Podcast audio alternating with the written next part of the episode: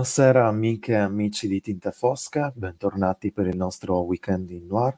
Oggi abbiamo un appuntamento imperdibile, vi devo dire la verità, sono anche parecchio emozionato perché lo, lo conosco da diversi anni, per me è un maestro ovviamente come per tutti gli autori della mia generazione, però non avevo mai avuto ancora l'occasione di, di presentarlo o, o, di fare due chiacchiere con lui in una presentazione così particolare come questa. Quindi diamo il benvenuto a Carlo Lucarelli e, e lo ringraziamo per aver accettato il nostro invito. Grazie mille Carlo. Grazie a voi e ciao a tutti. Allora, vedo già diverse persone connesse. Questa, Carlo, noi abbiamo deciso di, con i ragazzi di Tinte Fosche di salvare un po' la rassegna che si occupa di noir, ehm, che sarebbe andata persa per via del coronavirus. No? Quindi abbiamo deciso di eh, spostarci quest'anno sul virtuale, sul web, e portare voi, gli autori più amati, dal pubblico, a casa dei lettori. Quindi è un modo per, in qualche modo, star loro un po' più vicino. Quindi davvero ti ringrazio, tu hai sempre sostenuto le librerie, quindi anche oggi ti, ti sono veramente grato per, per questa occasione. Figurati, le librerie sostengono noi scrittori, quindi per carità è reciproco. Allora, oggi innanzitutto a tutte le persone connesse ricordo che è possibile acquistare il libro di cui parleremo oggi, L'inverno più nero, l'ultima indagine del commissario De Luca, pubblicata da Inaudi, al link che ma- trovate in sovrimpressione o nei commenti. E, ehm, ovviamente la libreria di Ubic Ubic di Olbia per, per questa occasione fa un'offerta, cioè potete acquistare il romanzo e vi verrà recapitato a casa senza pagare le spese di, di, di spedizione. Quindi approfittatene, regalatelo perché è un ottimo romanzo. Eh, partirei proprio, proprio, da qui, Carlo, eh, poi magari parliamo di tante cose, però la, ci stavo pensando oggi quando preparavo le domande. Um, il, il, tuo primo romanzo è uscito 30 anni fa mm-hmm. ed è un romanzo con il commissario De Luca. Se ci pensi, con lui forse hai il rapporto più intimo, tu hai tantissimi personaggi seriali, però con lui hai sempre avuto un rapporto molto intimo, ehm, quasi che mh, le storie con lui non bastassero mai. Nel senso, eh, c'è stata la trilogia che era ambientata tra il 45 e il 48, ehm, sei tornato ad ambientare una sua storia nel 1953 in piena guerra fredda.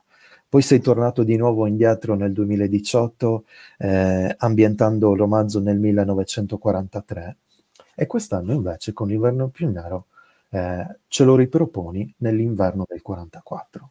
È come se non, i conti con lui non tornassero mai. Ci parli del, del tuo rapporto con lui, come certo. si è evoluto nel corso degli anni. Certamente sì, infatti si è evoluto eh, ed è un rapporto molto stretto naturalmente. Tutti gli scrittori hanno un rapporto molto stretto con i propri personaggi, se no non continuerebbero a scrivere, li, li lascerebbero, avrebbero già raccontato tutta la loro storia, basta, è finita, benissimo. Io invece sono rimasto ovviamente attaccato perché il primo romanzo che ho scritto non, era il primo romanzo da esordiente, non sapevo se mai ne avrei pubblicato un altro, neanche se avrei pubblicato quello. Per cui non è che avessi, non so, un progetto sul commissario De Luca. Io avevo una storia che avevo in testa, un personaggio di cui volevo raccontare la storia, che era un personaggio che avevo praticamente incontrato davvero. Adesso l'ho già detto tante volte, la ridico brevemente.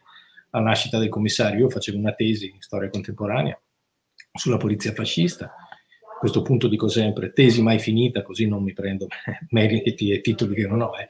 sono un cattivo esempio comunque. E, e avevo intervistato un signore che era stato nella polizia politica per 40 anni di seguito. E tutte le volte che mi parlava di quello che aveva fatto, mi raccontava praticamente di, di avere perseguitato e arrestato quelli che eh, qualche anno prima erano i suoi datori di lavoro. Ad ogni cambio di regime, no? lui si ritrovava lì.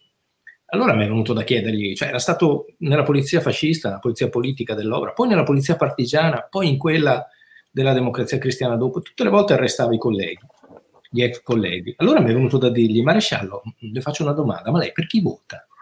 E lui mi ha guardato male e mi ha detto, cosa c'entra arrabbiato? Sono un poliziotto, fine intervista e forse fine tesi anche, non so. Però questa cosa qui questa risposta, che c'entro io con quello che succede nel mio paese? Anzi, che c'entro io con quello che faccio, dal momento che è il mio mestiere? Questa risposta da tecnico mi ha fatto pensare, ci sono momenti della storia in cui questa risposta non basta, non sarebbe bastata al mio eh, maresciallo, che poi è morto mm, poco tempo dopo, quindi era molto anziano, non ho potuto rifargli altre domande, no? mm-hmm. però in certi momenti l'avessero trovato in un particolare momento, dire sono un poliziotto, n- n- non l'avrebbe salvato dal finire in galera o finire contro il muro.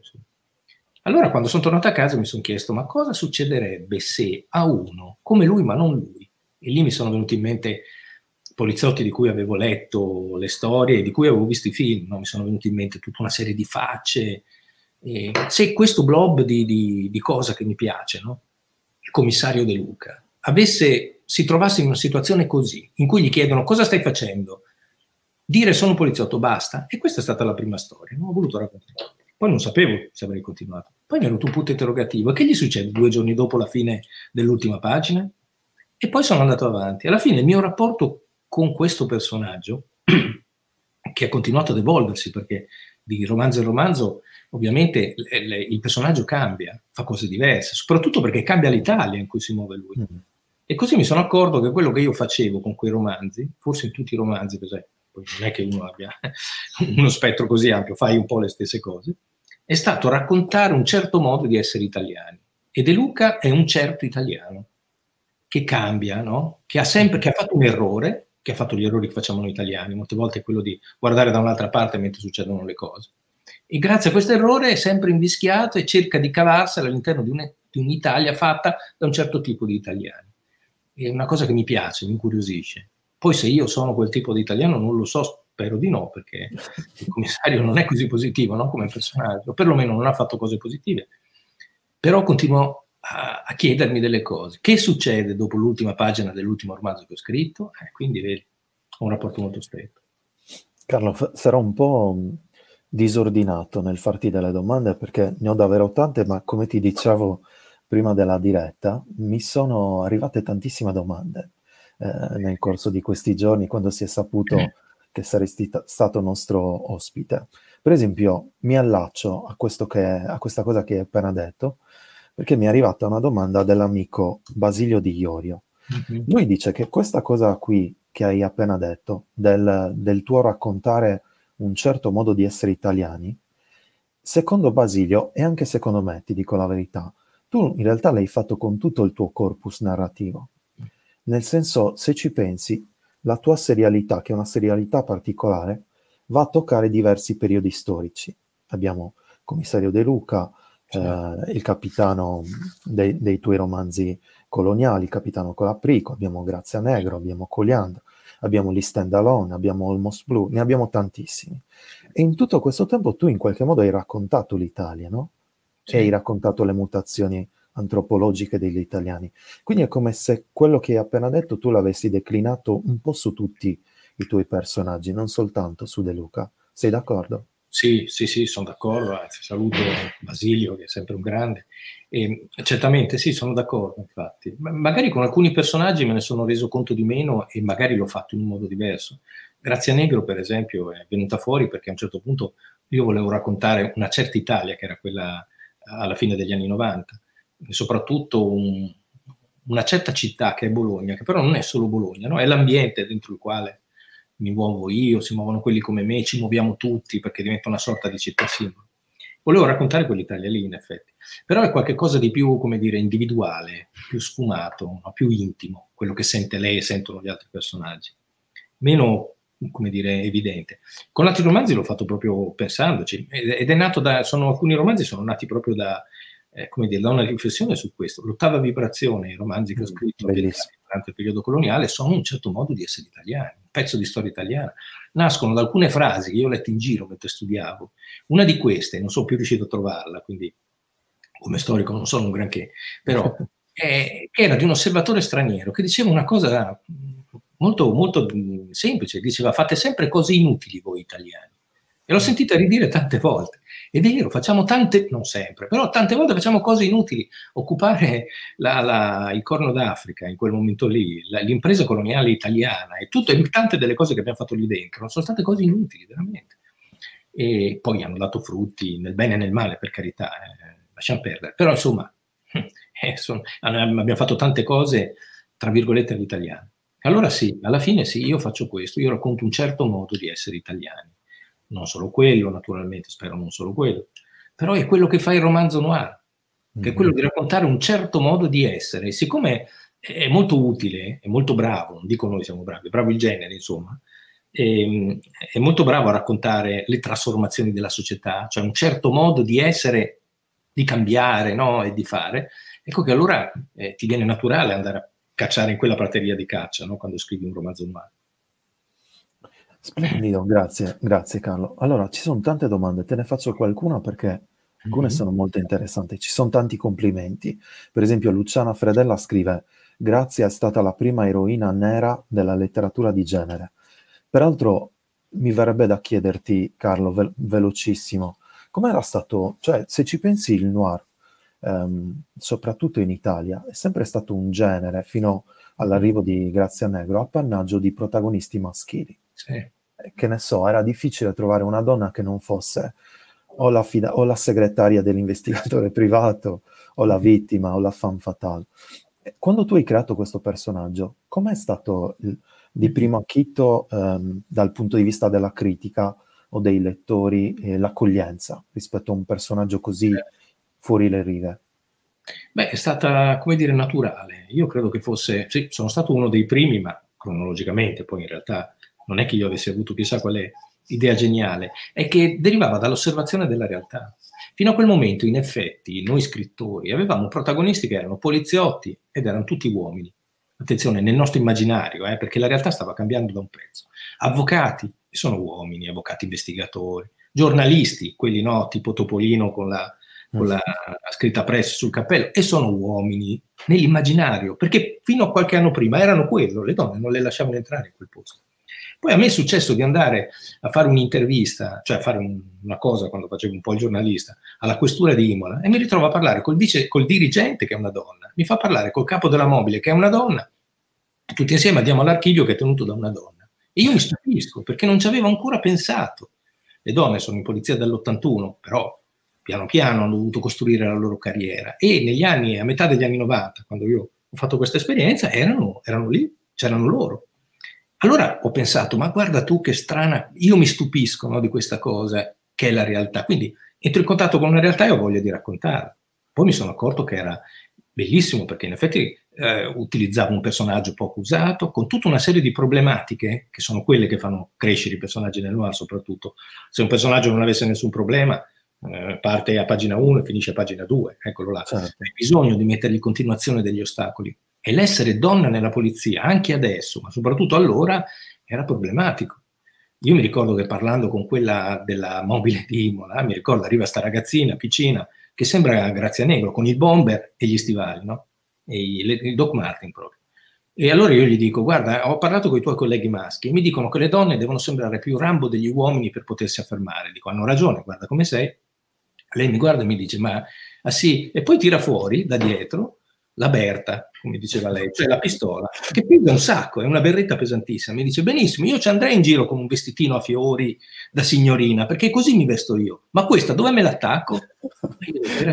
Allora vedi tutte le piccole problematiche, bellissimo, certo. uno scrittore ci si tuffa dentro una cosa così. Devo dire che non è che è stata notata come questo, non è che la gente ha detto ecco qua, evidentemente la realtà c'era e quando hanno visto Grazia essere un poliziotto, poco preso sul serio dai colleghi perché è una donna, con tutti i problemi che è una donna, evidentemente i lettori hanno visto una cosa naturale, una donna poliziotta con i problemi di essere una donna poliziotta. Sai cosa mi è piaciuto molto quando, quando io lo lessi? Il fatto che se ci pensi, noi eravamo molto abituati a, a, a conoscere la forma mentis maschile a contatto certo. col male, con l'oscurità, con i sensi di colpa, con la violenza, con la morte in generale, no?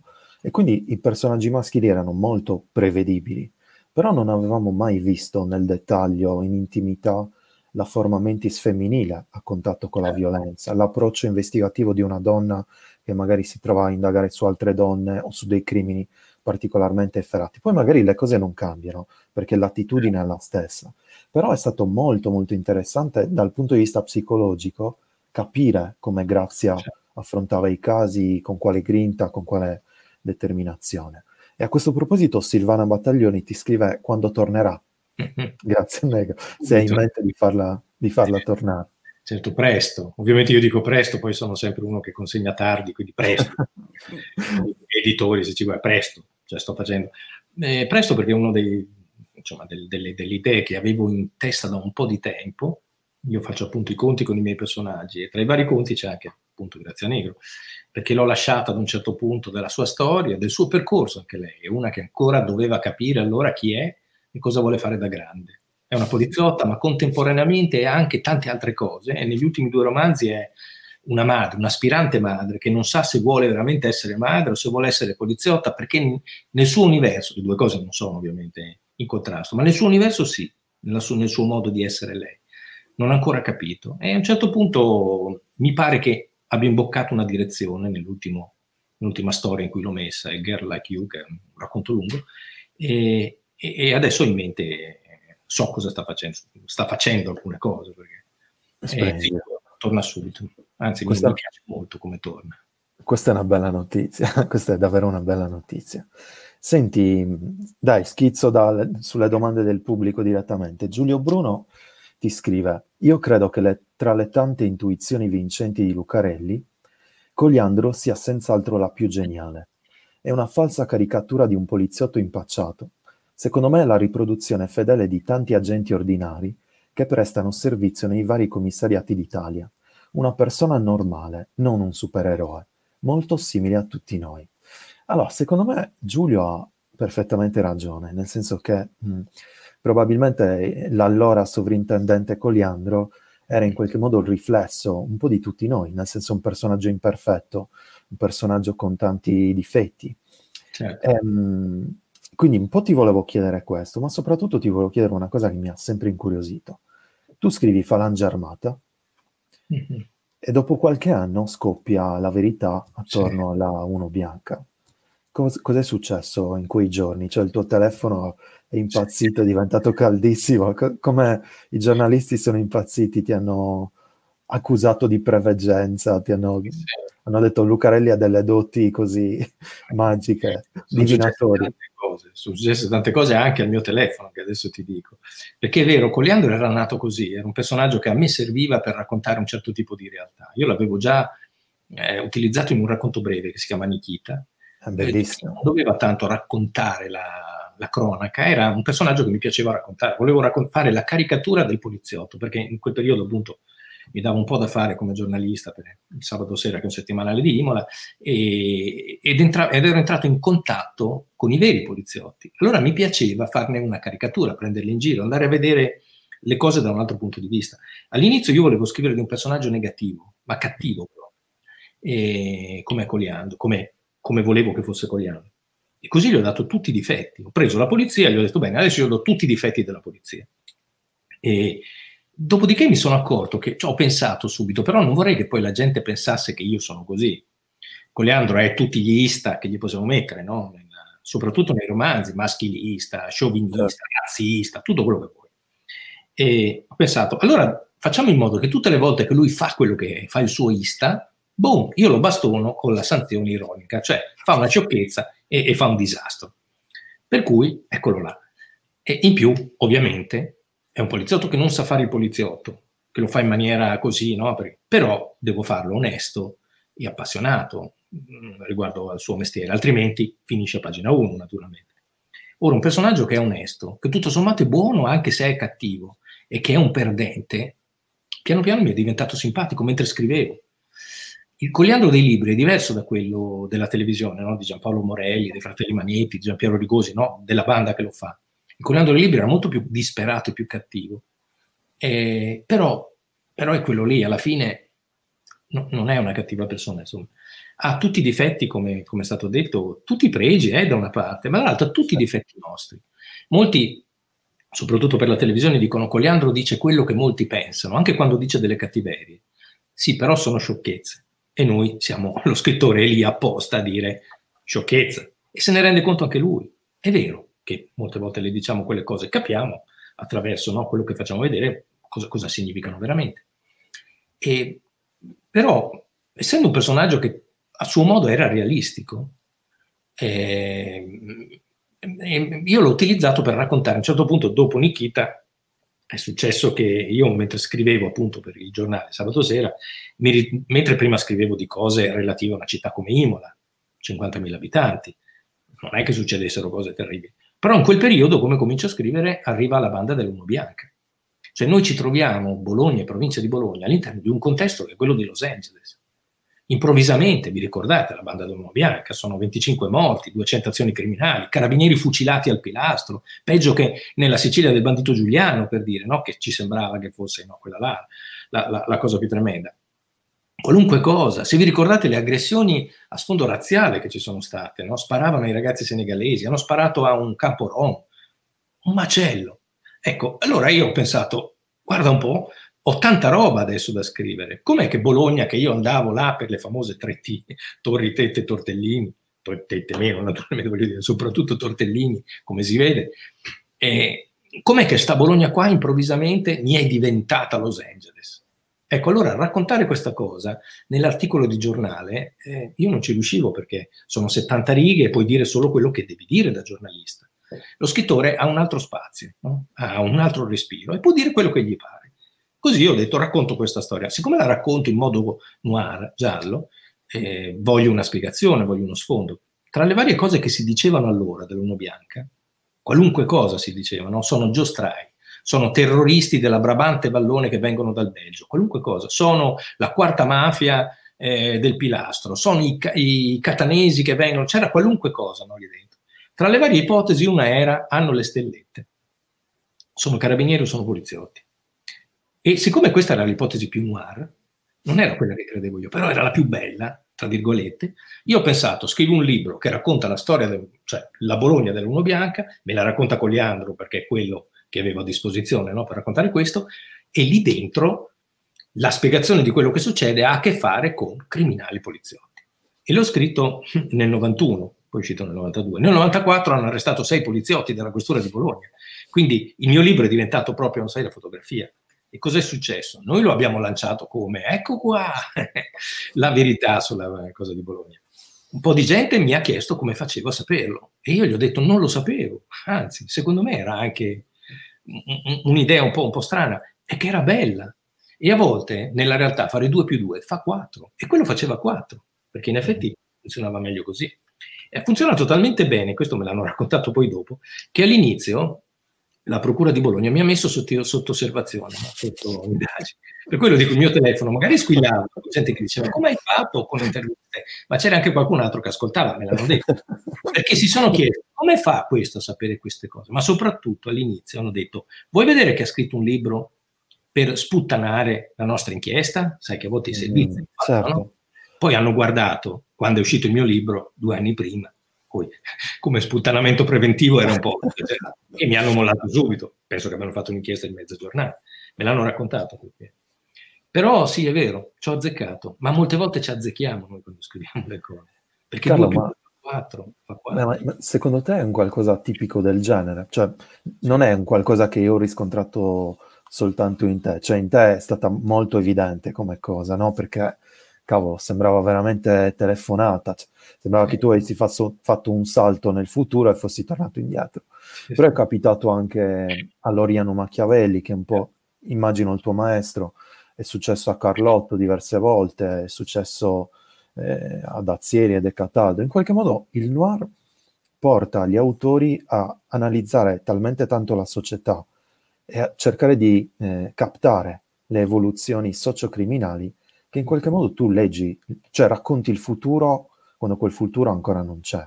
Secondo certo. te è una particolarità del genere? Sì, assolutamente, assolutamente. È una cosa quasi fisiologica da un certo punto di vista, perché io scrivi gialli fantastici, però anche lì noi mettiamo in scena dei meccanismi che sono, i, lo diciamo tante volte, sono i meccanismi della metà oscura. Ora, i meccanismi della metà oscura, purtroppo, in Italia, non solo in Italia, noi parliamo del nostro paese, sono eh, parecchio eh, come dire, vissuti da noi. Noi abbiamo una metà oscura che si mangia quasi metà della metà chiara.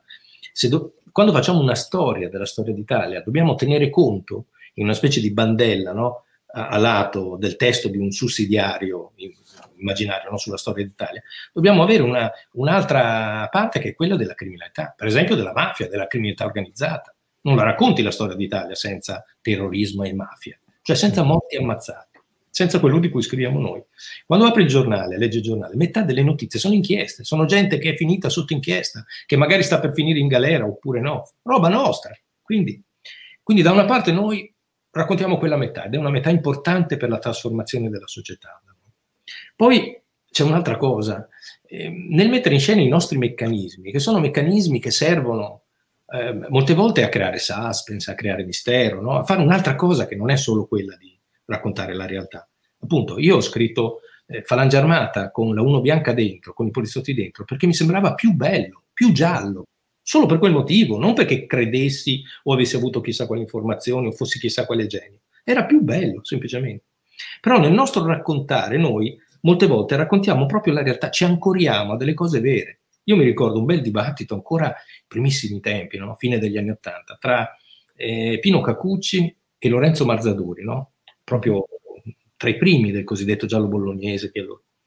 E Pino Cacucci diceva: Noi siamo quelli che nominano le strade, che dicono i nomi degli alberi come scrittori, perché raccontiamo di storie che apparentemente sono talmente fantastiche che se non le ancori, non le agganci a qualcosa di vero, chi legge e chi scrive non ci crede un delitto in cui sono morte tre persone in una stanza ermeticamente chiusa dall'interno, no? inaccessibile da qualunque parte, uccisi con una furia sovrumana, non dico altro, va bene, no? perché non svelo il finale di una cosa anche se è un classico, se non si chiama i delitti della Rue Morgue, e c'è la Rue Morgue, e la descrizione è quella di una strada, esiste, non esiste, non importa, ma che sta lì in quel posto lì, con quel realismo attorno, tu non ci credi, stai leggendo una storia fantastica. Quando però ti ancori alla realtà, poi gli metti un meccanismo che torna, verosimile, no? che mette in scena i meccanismi di una certa metà oscura, magari basandoti su due o tre cose che sai che, sono, che accadono e che sono vere, e con molte volte hai raccontato la realtà. L'unica cosa che ti contesto è questa, non è che noi anticipiamo il futuro, mm-hmm. noi raccontiamo un presente che ancora non conosciamo. Perché quando io ho raccontato appunto la storia della Luna Bianca, loro stavano già agendo da, da cinque anni, molte volte noi raccontiamo cose eh, che adesso leggiamo, dicendo ma certo. guarda, aveva già proprio anticipato questo che sta accadendo adesso, ma stava già accadendo prima. Capito? Carlo, non voglio metterti, gettarti in inquietudine, no. però potrebbe anche essere che loro abbiano letto il tuo romanzo, se ci pensi. Allora è successo questo? No, loro non credo, perché non, non, no, non penso, avrebbero detto qualcosa, credo. Eh, io allora infatti dicevo, ma non è che poi ce l'ha con me qualcuno, in realtà no. no però il mio libro è stato letto, ad un certo punto è successo questo anche, che c'è stata una, un'ipotesi presa in, come dire, in considerazione dalla questura, che aveva a che fare con un gruppo neofascista e che si riuniva in una villa e che pianificavano attentati e finché uno dei PM è, è, un, è, una gola profonda stava cominciando a raccontare queste storie, no? e per cui la procura aveva detto aspetta un attimo, vuoi vedere che c'è qualcosa di più dietro? Finché uno dei PM ha detto fermi tutti, questa è Falange Armata di Lucarelli, e in effetti, è da lì che mi hanno messo un po' no, sotto perché il tizio aveva, e, e l'ha confessato, aveva letto il mio romanzo e si era proposto raccontando il mio romanzo. Lui sì che probabilmente stava facendo un'opera di depistaggio, era un millantatore, non lo so, eh, tante cose. Per cui sì, no, non credo che i fratelli Savi abbiano... Ok, ok. Prima abbiano detto, guarda un po', perché loro stanno facendo da tanto tempo.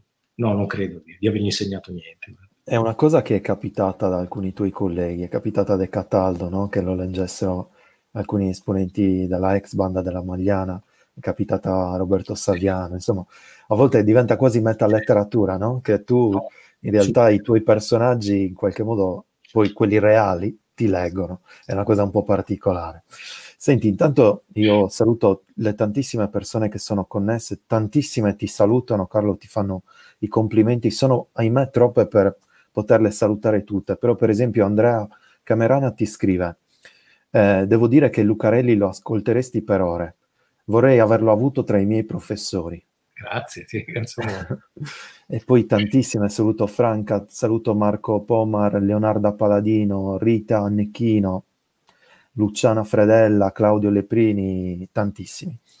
Carlo, mm, tornando a quello che dicevi prima, secondo tu hai indagato tantissime, cioè l'Italia, la storia italiana, eh, sotto tanti, sotto diversi profili, quello letterario, quello giornalistico investigativo, l'hai fatto con le serie tv, a cui hai collaborato, l'hai fatto con alcuni film. Um, hai vinto un premio importantissimo. Tra, io prima ho contato alcuni dei tuoi primi, premi, mi sono fermato a 18, Carlo, perdonami, poi non sono andato avanti, ne hai vinti troppi. Però ne hai vinto uno in particolare per Blue Note nel 2006, che è il premio Flaiano, certo. che, che è molto molto importante. Ecco, a fronte di tutta questa tua indagine, ti volevo chiedere, secondo te perché il nostro paese ha da sempre questo rapporto così perverso con la memoria e con la verità? Eh, allora, in effetti è, è, una delle cose che dobbiamo imparare no? a, capire perché, ma soprattutto come porci rimedio, perché è vero che siamo uno dei paesi più ricchi di storia del mondo, per carità appunto. Eh. E allo stesso tempo siamo tra i più poveri di memoria, perché una delle cose che, che ci fa capire che siamo poveri di memoria che ci stupiamo tutte le volte. Tutte le volte che viene qualcosa di grosso, e lo leggiamo sul giornale, ci stupiamo, oh mio Dio, è successo questo, ma come? Era già successo dieci anni fa, lo sapevi già, era già successo ancora tanto tempo prima. Certi meccanismi sono gli stessi che io ho raccontato nei miei romanzi, sono gli stessi, ma molte volte le persone sono le stesse. Allora, perché non abbiamo fatto i conti ancora prima e non abbiamo chiuso la sala cinesca prima? Evidentemente perché ce ne siamo dimenticati. Ce ne siamo dimenticati per tanti motivi. Un po' è stata colpa nostra, intendo noi che scriviamo, che, tra virgolette gli intellettuali, che per un certo periodo non ce ne siamo interessati di certe cose. Abbiamo raccontato altre storie, altrettanto importanti, però magari meno storie della memoria.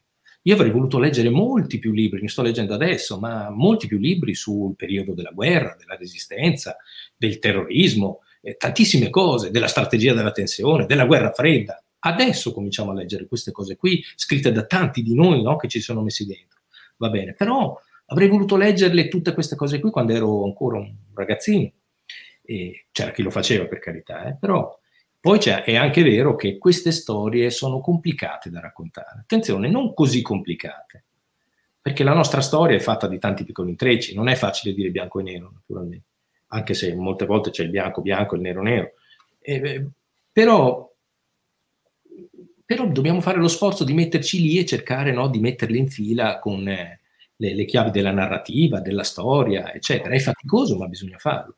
Poi c'è un altro motivo. Gli altri sono stati molto bravi, perché è chiaro che un popolo senza memoria è un popolo che serve a, a, a gente che ha voglia che tu ti dimentichi quello che è successo. Se tu ti ricordi esattamente e hai capito perfettamente quello che è successo durante la strategia della tensione, non può succedere più. Ma prima ancora, avessimo fatto i conti subito dopo la guerra, con le storture, con quello che c'era stato prima, col regime, avessimo ripulito no, certi settori, per esempio, da persone che avevano fatto cose brutte, forse dopo non li avremmo riavuti di nuovo a rifare le stesse cose. Però è chiaro che chi vuole che tu sia uno che si stupisce tutte le volte, nasconde le cose, depista, e noi siamo... E quindi tante colpe, la scuola ha avuto la colpa per un certo periodo, adesso invece sta facendo un sacco di cose, perché io vedo tante cose belle. E noi abbiamo avuto queste colpe, il giornalismo ha avuto queste colpe, l'informazione, tutto quello che vuole. Abbiamo, avremmo dovuto lavorare molto di più, perché noi siamo un popolo che quando si stupisce, beh, le cose le sente fortemente. Oggi noi abbiamo l'anniversario di Piazza Fontana, no?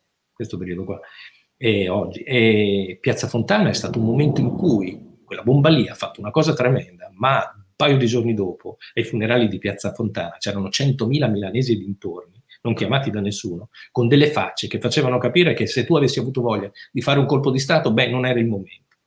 Ecco, noi siamo quella gente lì. Quindi se avessimo anche la memoria e la capacità di reagire subito a quello che sta succedendo, perché ci fa capire, occhio, che adesso sta succedendo una cosa che è come quella là, eh no, io, io so già come va a finire e mi, e mi attivo subito, saremo un altro tipo di, di paese sicuramente. Mm. Senti, un, un, tuo collega, eh, James Elroy, grande noirista, grande maestro, lui mm-hmm. ha fatto appunto diverse quadrilogie, trilogie per raccontare un po' la storia degli Stati Uniti, la storia mh, socio-criminale, definiamola così. Um, e lui dice che tendenzialmente negli Stati Uniti si, si pensa che um, appunto l'America abbia perso la propria innocenza con l'omicidio Kennedy, no? Poi lui dice in realtà non è mai stata innocente, gli Stati Uniti non sono mai stati innocenti. Secondo te se, eh, se analizziamo un po' la storia, diciamo di, torniamo indietro di 150 anni, 200 anni, Qual è stato il momento storico tra tutti quelli che tu hai analizzato, studiato, in cui l'Italia ha davvero perso la, la propria innocenza? Cioè è cambiata proprio il genoma del paese in peggio? Beh, allora, tanti momenti, perché sono d'accordo con James Roy, me la ricordo quell'incipit di... Eh, American Tabloid, sì. Che resta un libro fondamentale, bellissimo, a cui molti di noi hanno cercato di avvicinarsi, alcuni ci si sono avvicinati tantissimo, De Cataldo per esempio. No? io, la mia aspirazione da una vita, non ci sono mai riuscito, magari non ci riuscirò, riuscire a raccontare le cose in quel modo lì, fantastico. E, ehm, me la ricordo, l'America no? ha perso l'innocenza con la morte di che non è mai stata innocente. Anche noi non siamo mai stati innocenti. Le nazioni non sono innocenti. E perché abbiamo sempre fatto delle cose. Noi abbiamo dei miti per quanto riguarda noi italiani, che per metà sono veri, perché noi siamo italiani brava gente. Quando siamo brava gente, siamo eccezionali. Ma più bravi, io voglio dirlo proprio da nazionalista, se vuoi, tra virgolette, chiaro, più bravi degli altri, benissimo. Ma quando siamo cattivi, siamo cattivi come gli altri. Molte volte anche di più, perché siamo più furbi a fare certe cose. E siamo stati cattivi, noi siamo persone che, che eh, faccio questo esempio, molto personale questo. Un giorno sono andato a New York e ero lì con un mio amico, eh, che era un professore italiano no, che viveva lì da un po', siamo seduti a mangiare in un posto, sai, di quelli newyorkesi con i tavoloni dove mangi le zuppe, si siedono due signore nere, di colore, e in quel momento noi ci alziamo per andare via. E una signora dice, wow, wow, wow, e io non capisco, no? Perché già l'inglese non è che sia questo genere, in più era proprio una specie di slang.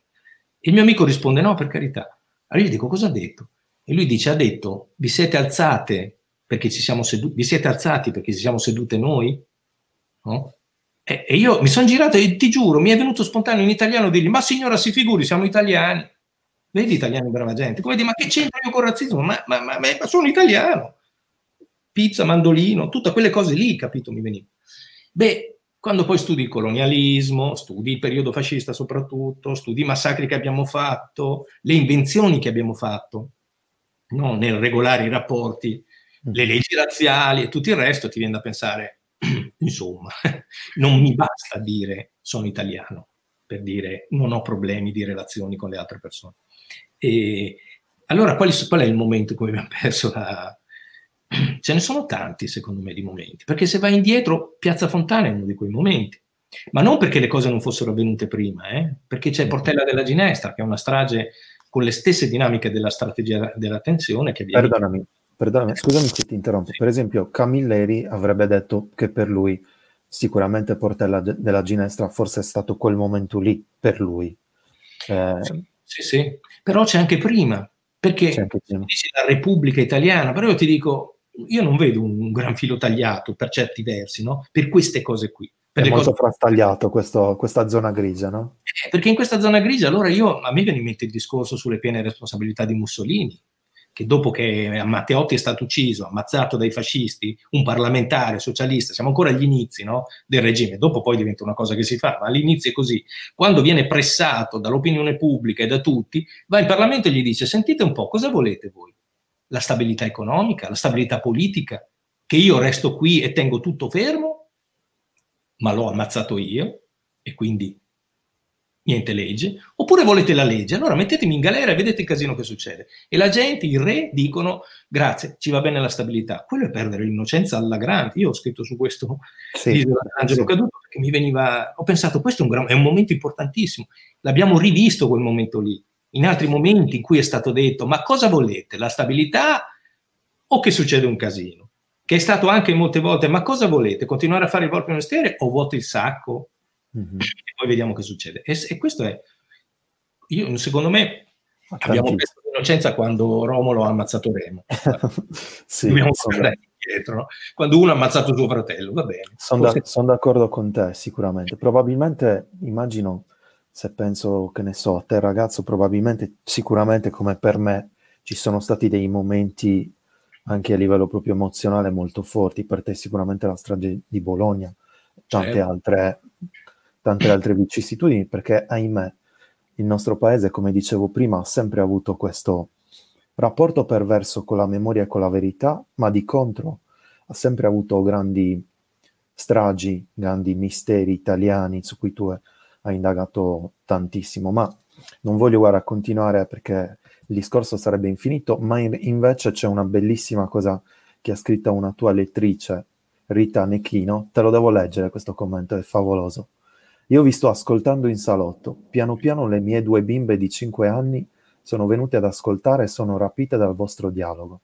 È la prova concreta di come si riesca, anche con discorsi difficili, tra virgolette, a farsi ascoltare da più generazioni contemporaneamente. Una domanda fra tutte. Mamma, che cos'è una memoria storica? Vittoria. Rita, abbraccia forte le tue bimbe da, da parte mia di Carlo e ti ringraziamo. Senti Carlo, c'è un'altra domanda interessante che um, un po' si attaglia a quello che ci stiamo dicendo, è di Maria Teresa Pinna che scrive Mancanza di cultura rende manovrabili. Quanto è importante l'abile uso delle fake news per orientare il pensiero? Oh, è importantissimo, anzi, ma è una cosa che ha avuto un'evoluzione che, che, è incredibile. Allora, io penso sempre a questo. Io a un certo punto ho fatto un programma televisivo, prima per la TV di Radio DJ, poi su Rai 2, che si chiamava Almost True. Prendevo un po', no? Le, le cose, da, il titolo da, da, uno dei miei romanzi. Ed era un programma di mockumentary, cioè significa falsi documentari. Il mockumentary è una cosa falsa, un film, fatto come se fosse un documentario, cioè fingendo che sia vero. E noi prendevamo le cose più assurde che trovavamo su internet, che avevano a che fare con, eh, con la musica soprattutto, e poi dopo ci costruivamo sopra un assurdo documentario, in cui io, come in Blue Note, arrivavo e raccontavo una sciocchezza. Che Elvis Presley stato, ha ammazzato Kennedy, proprio lui gli ha sparato. Che um, Jim Morrison non è morto, è vivo, e molti ci credono, va bene, però non è, non è, solo questo, è diventato Barry Manilow e adesso sta a Las Vegas e sta cantando così. Robe, robe assurde. E adesso non potrei farlo più, mm. perché adesso queste non sono più né fake news, che abbiamo già superato quel concetto, né un mockumentary, cioè un, una, dire, una parodia della verità. Adesso sono verità alternative. Hanno la stessa dignità nella fantasia di molti, ma soprattutto poi nella, eh, nella comunicazione, nei mass media e tutto il resto, della fake news, della verità. Sono verità alternative, ma perché chi l'ha detto che, che Elvis Presley non abbia ammazzato Kennedy? Boh, capito? Allora, sì, hanno un'importanza enorme questa cosa. Beh, esiste, se uno comincia a, a studiare queste cose, eh, le, le, come dire, la, le azioni dei servizi segreti, a vedersi anche magari un po' di cose di fiction o di narrativa che raccontano questo, ti accorgi come questo meccanismo di inventare una verità alternativa sia in vigore da tanto tempo. C'è il concetto della disinformazione, la disinformazione ai tempi della guerra fredda, è questo. Mai prima, la propaganda tutte le dittature ci hanno insegnato che cos'è la propaganda, no? come si fa. Ecco, continua a dire che stiamo vincendo la guerra, vedrai che prima o poi la gente ci crede. Ecco, questa cosa qui è diventata importantissima e secondo me è, è pericolosissima. Arriveremo a un certo punto che non ci sarà nessuna differenza tra il romanzo che scrivo, per quanto realistico sia, e quello che effettivamente è avvenuto. Capito? Magari io sto scrivendo delle cose che potrebbero essere avvenute, ma il commissario De Luca non esiste, non è esistito, non è un signore. Prima o poi arriverà qualcuno e mi porterà là, il certificato di nascita del commissario De Luca. Anche se ha fatto cose che hanno fatto quelli come lui, no? Però è un confine questo tra fiction, realtà, fake news, documentary e realtà alternativa, che è un concetto veramente... Secondo te, Carlo, come mai? Cioè, da cosa deriva questo? Cioè, dovremmo essere tutti, usciamo tutti dalle migliori università, il grado di di studio è sempre più alto, c'è più informazione, c'è più accesso alle informazioni grazie a internet.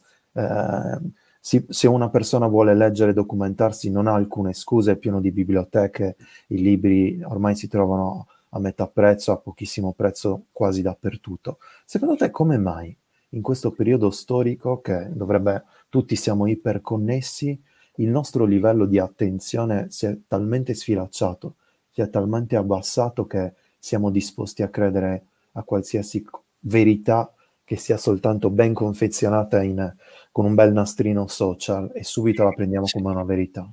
È perché, come ho detto prima, no? come, come, è stato detto nel commento prima, è, è, mancanza di cultura. Però attenzione, mancanza di cultura non vuol dire, eh, come dire, mancanza di, di, nozioni, di concezioni, di accesso no? a, a, a, a, alle informazioni e tutto il resto. È vero, abbiamo tutti un livello più alto no, di scolarizzazione, tutto quello che vuoi, ma la vera cultura è quella, eh, sta nella capacità di farle fruttare queste cose qui.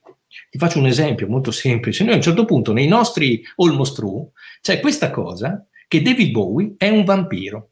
Vabbè, ora è morto e quindi purtroppo ha, ha smentito la cosa. Però allora, allora, che David Bowie sia un vampiro non è una cosa che possiamo credere più di tanto, a meno che tu proprio non creda ai vampiri, ma non so, non so tantissimi. Però qual è il meccanismo? Quindi prendo proprio no, una balla uh, scientifica. Qual è il meccanismo? Il meccanismo è questo. Noi partivamo da questa cosa qua. David Bowie è un vampiro e uno dice ma perché? Ah sì, l'hai mai vista una foto di David Bowie di giorno? Te lo chiedo a te, l'hai mai vista? Allora, sai qual è il problema? Tu dici di no, come io ho detto, ah no, prima, prima, hai visto tutte le foto di David Bowie? Cioè David Bowie è uno di cui tu sfogli l'album fotografico tutti i giorni. Tutti i giorni. I tuoi pensieri tutti i giorni. No, è che io ho detto una cosa, tra l'altro applicata a uno che fa un mestiere che si fa soprattutto di notte, no? E ho detto una cosa e l'ho detto con, la, con la, una certa autorevolezza. Per cui tu sul momento dici, ah no, in realtà il ragionamento sarebbe questo. No, non le ho viste tutte, aspetta, fammele vedere. Un attimo, vado su internet, scarico David Bowie immagini e mi vedo cosa c'è. La prima volta che lo vedo col cane in giardino, capito? a mezzogiorno a fare colazione, ti dico fermo lì, però io questo qui non l'ho fatto, questo meccanismo. Faccio solo, ah, e in quel momento io sparo la seconda botta, che lo sai che è un'intervista con un truccatore che ha detto una cosa strana. Attento, eh, ti sparo la botta nel modo giusto, naturalmente, come facciamo noi, no? È una cosa un po', un po' misteriosa. Ha detto, io ho truccato tantissime star, mi hanno chiesto tutti di ringiovanirle, David Bowie è l'unica che mi ha chiesto di invecchiarlo. Ah, ecco, applicato ad una sciocchezzona come David Bowie è un vampiro, certo. detto, l'abbiamo raccontato e ci ha divertito, però sono questi i meccanismi, secondo me. La, la, vera cultura nostra è quella di tutti noi, è quella di saper usare le cose che sappiamo, cioè di, di, di non fidarci, di informarci e di ricordarci. Ma tu non sei quello che mi ha sempre raccontato una, un sacco di balle, sì. Allora aspetta un attimo che vado a vedere le foto di Bowie, prima certo. di dirti ragione. Splendido. Grazie intanto, Carlo. Um, c'è una domanda molto bella che l'hanno fatta eh, qualche minuto fa, però è talmente bella che te la vorrei fare adesso. La Befi ti scrive, intanto dice, ecco come cambia l'Italia. Um, e poi chiede, cosa direbbe Carlo Lucarelli a De Luca se lo incontrasse oggi? Eh. E io aggiungerei, Carlo, eh, tornando al romanzo, quell'inverno così nero del 1944, secondo te è mai finito? O in qualche modo ci sono ancora gli echi ai giorni nostri? Anche proprio su questa storia delle fake news, per esempio. Prima hai parlato di propaganda, no? Eh, effettivamente a livello psicologico i meccanismi sono sempre gli stessi in qualche modo. Cioè ripeti- continuiamo a, ri- a ripetere gli stessi errori e il potere in un certo modo continua a declinare il proprio potere sempre allo stesso modo, no?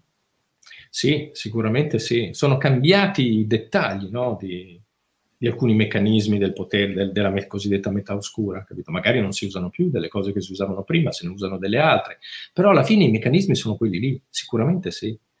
E cerchi di governare il mondo in un certo modo che è un modo nascosto. E quando è palese è perché hai la possibilità di fare delle cose tremende.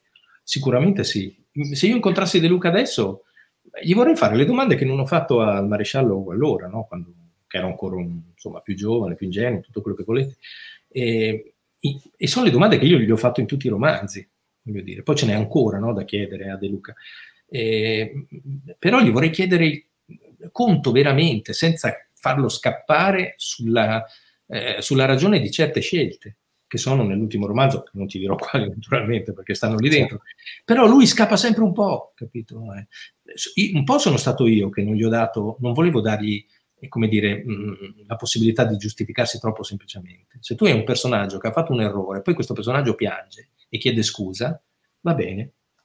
Eh, però io non volevo che De Luca se la cavasse così, no? infatti non piange quasi mai praticamente. Quando gli mm. succedono anche delle cose, si trova lì sfugge, no? ha un'altra cosa a cui pensare, oppure scappa cercando di pensare ad un'altra cosa, si gira dall'altra parte. Io dovrei, vorrei chiedere questo. Sei sicuro? Cioè, cosa hai fatto? Perché poi alla fine risolve il caso, salva persone, no? Ci sono tante cose positive in quello che fa. Eh, fa. Fa le cose giuste nel modo sbagliato. Però io vorrei tornare lì e dirgli, vorrei chiedere, ma cioè, puoi chiedere scusa di alcune cose? Cioè, ti rendi conto che hai fatto veramente, che hai commesso degli errori grossi, che mm. sono quelli di, di girarsi dall'altra parte, di cercare una cosa, di fare la cosa giusta se vuoi nel modo sbagliato. Ascolta, però, Carlo, scusami, se io fossi però De Luca, no? Ti chiederei a te, autore, ok Carlo, quello che dici è giusto, ma secondo te, mm-hmm. um, in quel periodo lì, fare la cosa giusta era così semplice? Eh, allora, eh, hai ragione, domanda che mi sono fatto anch'io parte chiedermi io cosa avrei fatto io e, e non, non, mi do una risposta perché sarebbe troppo facile dire io adesso, oh, ma certo, io sarei stato quello, e sarei stato in montagna fin dal primo giorno a fare, va bene, però siccome... Tu, scusami, questa sì. domanda l'hai fatta a quel maresciallo? Hai provato a... Mi è, no. mi è sfuggito subito, perché io lo stavo intervistando per altre cose, no? meccanismi. Quando mi ha detto cosa c'entra, sono un poliziotto, si è arrabbiato moltissimo e mi ha chiuso tutto, perché mm. ha capito che stavo come dire, in qualche maniera eh, giudicando, mettendolo in, in, crisi. Lui mi stava raccontando altre cose, mi dice aspetta un attimo, non parliamo di politica, cosa vuoi da me? Però eh, questa domanda, questa, questa cosa qui, io ci ho pensato per De Luca. De Luca è un uomo che entra in polizia nel 1928, è un ventottista, perché sono andato a vedere e volevo un commissario che però fosse non laureato, un po' per questa cosa qui della tesi, no? E volevo che fosse uno che, come al commissario in Gravallo di Gadda, eh, di Gadda della, del film di, di Jerry, quando gli dicono dottore, lui risponde non sono dottore. Mi piaceva questa cosa. Allora un ventottista, entra in polizia nel 28, che è un ragazzino ancora, è un giovane, insomma, è, appunto non ha avuto neanche bisogno di laurearsi, sarà attorno ai 20 anni. Entra prima, no? fa, fa carriera, entra dentro. Nel 28 il, il fascismo c'è da 4 anni, cioè c'è da da sei anni. È fascismo, fascismo da poco tempo. Le leggi fascistissime e la, e la dittatura sono del 26. È chiaro che gli anni non vogliono dire niente, no? Però in quel periodo lì De Luca arriva, entra dentro ed è un poliziotto fascista di natura. Non è un poliziotto che ha conosciuto prima e sta in una polizia che non ha bisogno di sembrare democratica, perché non, non lo è. Eppure è una brava persona, fa il suo lavoro come il mio maresciallo, Soprattutto io lo prendo e lo metto in una zona privilegiata, che è quella dell'essere lo Sherlock Holmes delle nostre storie. Si occupa dei criminali, di assassini. Gli assassini sono assassini sempre. Va bene. Allora può essere che nella sua vita lui è seduto qui alla omicidi e di fianco c'è un altro, un altro suo collega, magari quel maresciallo che dicevo prima, no? il quale fa un altro mestiere, no? scheda le persone. Ad un certo punto, questo maresciallo nel 1938 si trova a dover schedare i cittadini bolognesi di origine israelita, cioè gli ebrei, perché le leggi razziali questo impongono. E c'ha un bel elenco, eh, di, sono 600 mi sembra a Bologna in quel momento, di 600 persone. Poi nel 40 scoppia la guerra, alcuni di questi devono essere internati da qualche parte perché sono cittadini stranieri o maltesi per esempio. Via. E lui se lo fa. Va bene, De Luca sta lì e non lo vede. Poi ad un certo punto, nel 43, arrivano i tedeschi e gli chiedono dov'è quel registro? E il collega di De Luca, non De Luca, perché io l'ho messo io là, il collega di De Luca glielo dà.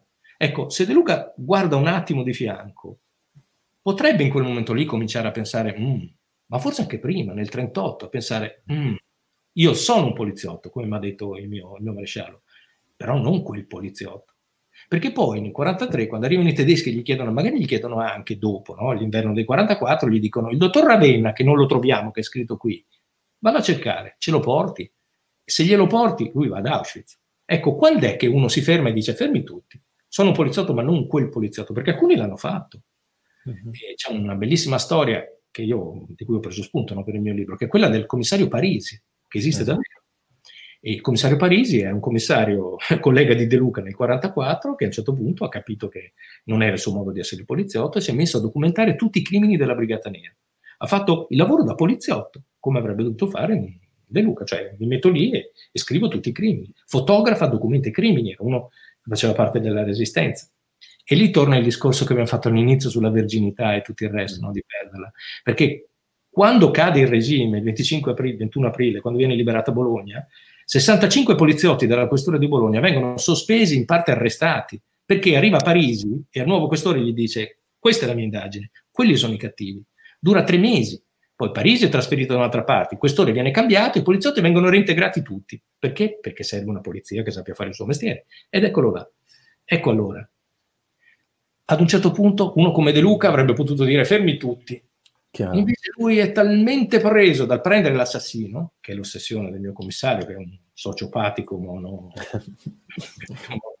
e così, e, come tutti i poliziotti dei gialli molte volte, no? ecco, è talmente preso da quella cosa lì che lui a, a, alla, cosa, no? al tavolo di fianco non ci guarda, anzi. A questo Parocchi che lo porta a vedere soltanto l'effetto anzi. tunnel, no? Esatto, e l'anzi non ve lo dico, ma fa parte dei due anzi eh, intanto ricordo ai nostri, ai nostri, amici e alle nostre amiche che potete acquistare l'inverno più nero eh, sul link che trovate in sovrimpressione eh, senza pagare le spese di spedizione. Vi, vi, ricordo dovete indicare la libreria Ubic di Olbia che sta facendo questa offerta per questa eh, presentazione. Um, diamo alcune sebbene sia sempre complicato descrivere un giallo, però diciamo che appunto nell'inverno del 44 De Luca, suo, malga- suo malgrado, incappa in uh, tre cadaveri morti sì. ammazzati nell'arco di poche centinaia di metri.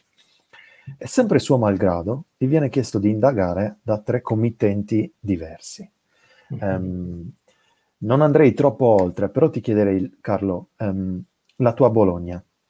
Um, in qualche modo io non l'ho mai considerata, credimi, um, uno scenario, un'ambientazione o una scenografia. Nei tuoi libri io l'ho sempre considerato un personaggio. Certo. E in quanto tale era demiurga di, demiurgo di destini, di, di incidenti, di casualità e di causalità. Ci vuoi descrivere un po'? Intanto se sei d'accordo con questo e poi ci vuoi descrivere la Bologna di quegli anni, questa città fantasma con 600.000 persone e non so quante, più di 20.000 vacche se non ricordo male. Assolutamente, è una città incredibile. Infatti hai ragione, le città sono personaggi molte volte, no? poi per alcuni sono solo sfondi, va benissimo così, però nel mio caso sono personaggi. Bologna è un personaggio che è cambiata a seconda dei romanzi in cui la scrivo. E come tutti i personaggi, come De Luca cambia in tre mesi, no? in mezzo anno, dal romanzo precedente a questo ultimo, da peccato mortale all'inverno più nero, cambia, no? perché prima è uno che ha altri, altre caratteristiche. Così succede alle città. Io avevo studiato per il romanzo precedente, ambientato nel 43, no? proprio nel, nell'interregno tra 25 luglio e 8 settembre, e avevo studiato una Bologna incredibile, che era diversa da quella che, che conoscevo, che ricordo, non è che l'avessi vissuta, ma che avevo visto magari nei libri sulla Bologna del passato, che è una Bologna bombardata, la Bologna di guerra. È una Bologna che è un fantasma, svuotata dalla gente che è scappata perché avendo un nodo ferroviario molto importante viene bombardata costantemente. No? E quindi la gente scappa. Il, il, terzo bombardamento di Bologna, che sorprende tutti così, ammazza più di mille persone, che sono tante, stende un pezzo di città. Allora, vedere queste foto con la città sdraiata per terra, beh, questa era una cosa che, che mi colpiva. Un fantasma di Bologna. La gente è scappata, tutti pensano a sfollare, andarsene via. E così ho scritto quel romanzo. Poi però ho sfogliato la pagina e sono andato nelle... sono dei libri fotografici bellissimi su questo, in quello che succedeva la, nella pagina successiva. E Bologna in tre mesi cambia perché a un certo punto diventa una specie di città aperta, cioè non, tacitamente non ci stanno soldati dentro e quindi non si bombarda. Poi in realtà non è vero, però insomma molto meno. E succede che quelli che sono scappati rientrano tutti e ti ritrovi in una città diversa, 600.000 persone concentrate nel centro storico. Bologna adesso dentro le mura ha 80.000 abitanti e si sembrano tantissimi, una città, eh, Bologna è affollatissima, 600.000, provate a pensare allora, con un, un, una gran parte delle case che sono state bombardate sono, e non sono utilizzabili, emergenza abitativa, gli ospedali bombardati, sanitaria, è un campo profughi Bologna, enorme. E siccome i contadini si portano le vacche, perché lì si può razzinare fuori invece, Brigata Nera e anche partigiani vengono a prendersi quello che serve, e allora a quel punto si portano dietro 22.000 tra mucche, capre, pecore, galline. Bellissima. Eh, per uno scrittore è una città bellissima. Esatto, esatto. Devi fare di strada in mezzo alla gente, no? ai bambini che corrono, a questa cosa qui. E di notte copri fuoco. Boom! Tutto buio, tutto deserto. Che meraviglia. Vedi? È sì. come fosse arrivato un personaggio e ti avesse detto guarda che in questi tre mesi che mi hai perso di vista io sono andato, che ne so, nella legione straniera, sono tornato e ho fatto un sacco di cose. Oddio, raccontami. Ecco, Bologna è questa cosa qua. Bravissimo Carlo, nel senso è questo, è questo quello che intendevo. È un personaggio perché si porta addosso la storia, no? Di sì. tante persone, ma in, in quanto tale diventa un personaggio co- poi multietnico anche, ehm, pieno di persone diverse, appunto partigiani, eh, tedeschi, eh, doppiogiochisti, traditori, spie. Doveva essere veramente un momento storico sicuramente molto drammatico, però dal punto di vista narrativo una, uno scrigno di, di storie, di, di narrazioni in, veramente incredibile. Allora, tu hai fatto colpo su Antonella Ruiu che ti scrive la libreria Ubic di Olpia vedrà con piacere le mie tasche alleggerirsi. Da ora in poi la mia libreria si riempirà dei libri di Lucarelli. Angela, Angela scrive che è un vero piacere ascoltarti. Angie dice che Bologna è meravigliosa. Matteo Severnini scrive Coliandro is not dead. c'è ancora. Grande c'è ancora, c'è ancora. Sì, Ascolta, sì. prima hai parlato di, di italiani straordinari, nel senso che quando noi ci impegniamo, quando l'italiano una brava persona, è onesto, fa il proprio lavoro con passione, lo fa bene e spesso lo fa meglio degli altri. Ci sono quattro persone italiane, quattro italiani nobili d'animo, di cuore, che hanno un po' segnato, secondo me, il tuo percorso letterario e anche il tuo percorso umano. E mi piacerebbe, se ti va, eh, che io te li svelassi uno per uno e tu magari mi dici come hanno cambiato la tua vita e qual è il ricordo più, più dolce, più tenero che hai di, di questa loro influenza, di questo influsso sulla tua vita. La prima persona, primo, la prima italiana degna e nobile è Elvira Sellerio. Mm, certo, è una grande, grandissima. Io mi ricordo eh, quando la, la, prima volta che l'ho sentita, no? io avevo scritto il mio romanzo, poi l'avevo spedito a un po' di case editrici. Eh, tra queste c'era la Sellerio Editori, ma avevo idea di, di, dire, tanto me lo rifiuteranno tutti, no? Allora io lo, lo, spedisco ogni tre mesi a tre case editrici e poi vado avanti, così in attesa che attendo il responso di quell'altra, ma arriva il rifiuto, ma non dico, Dio, sono finito. E tra le prime c'era Sellerio, perché avevo letto delle cose, so, perché mi piaceva come casa editrice. A un certo punto suona il telefono, era nato di, sotto Natale, e io, suona il telefono vuol dire non il cellulare, suona un, quell'apparecchio con la rotella, noi siamo un altro secolo, che stava di solito in, in corridoio su un tavolino. E io rispondo e sento, buonasera, sono Elvira Sellerio, pubblichiamo il suo romanzo, è contento? E io dico, sì, perché, giuro, ero convinto che fosse il mio amico Beppe Ormetti che mi faceva uno scherzo. Che fosse una sua amica con l'accento siciliano. Adesso urlo, oh mio Dio, come avrei voluto fare, e poi Beppe dice, patacca, sono io. Vabbè. E quindi sono stato molto freddo, sì, grazie, certo, ah, assolutamente, sì, sì. E lei mi ha detto, vabbè, le arriverà una mia lettera, l'aveva capito forse, non so, poi vedremo. Dopo mi, ha, mi è arrivata la lettera e lì sono svenuto. Il Versellerio è questo qua, per me letterariamente, e, e, e dico un, un termine che, che, che, che, non ho il diritto di dire perché sono persone molto più vicine, per carità, che sanno, letterariamente è mia madre, perché sono nato lì. E con la prima persona che mi ha detto quello che hai scritto è bello, è interessante, lo vogliamo fare, e ho avuto la fortuna di farlo lì dentro Mm. perché c'erano tante altre case editrici bravissime, quello che vuoi, la Mondadori con il giallo Mondadori, però Sellerio era una delle prime a pubblicare il genere fuori da collane di genere. Mm. Uscire con un giallo dentro Sellerio non era uscire solo con un giallo, e per carità, adesso solo è una parola che non usiamo più, però allora si usava quella parola. Cos'è scritto un giallo? Dove sei uscito? Il giallo Mondadori. Bravo, ti leggono quelli che leggono gialli. Gli altri si rifiutano, devi fare molta più fatica. Lì invece Sellerio è stata una di quelle che ha scardinato sta cosa. E mi ricordo che quando gliel'ho chiesto come mai, lei ha detto perché io pubblico libri di frontiera, mi disse. Prima di me, un libro che avevo letto, un libro di un autore triestino, che non mi ricordo mai i nomi, e lei mi ha detto, eh, vede quel libro lì che mi ha citato? Trieste, la guerra, è una cosa che sta lassù, la frontiera. Il giallo è frontiera, mi ha detto. I poliziotti che scrivete voi, non tutti ovviamente, quelli lì sono frontiera, tra generi, tra... E, mi, e io ho detto, fatta, ecco, certo che mi ha cambiato la vita alla sede. Un'altra persona importante, noi abbiamo avuto qui eh, eh, ospite di questa edizione di Tinte Fosche Tommaso De Laurentiis, che è uno studioso del genere, editor di, di Rizzoli, eh, e ha curato un testo che si, si intitola Atlante Freddo, che raccoglie tre romanzi di un autore importante, un editore, un, un po' un genio no, della narrativa popolare italiana, che è stato Luigi Bernardi. Certo. E in, e in qualche modo c'è un grande rapporto con te. Ti va di, di, di dirci qualcosa?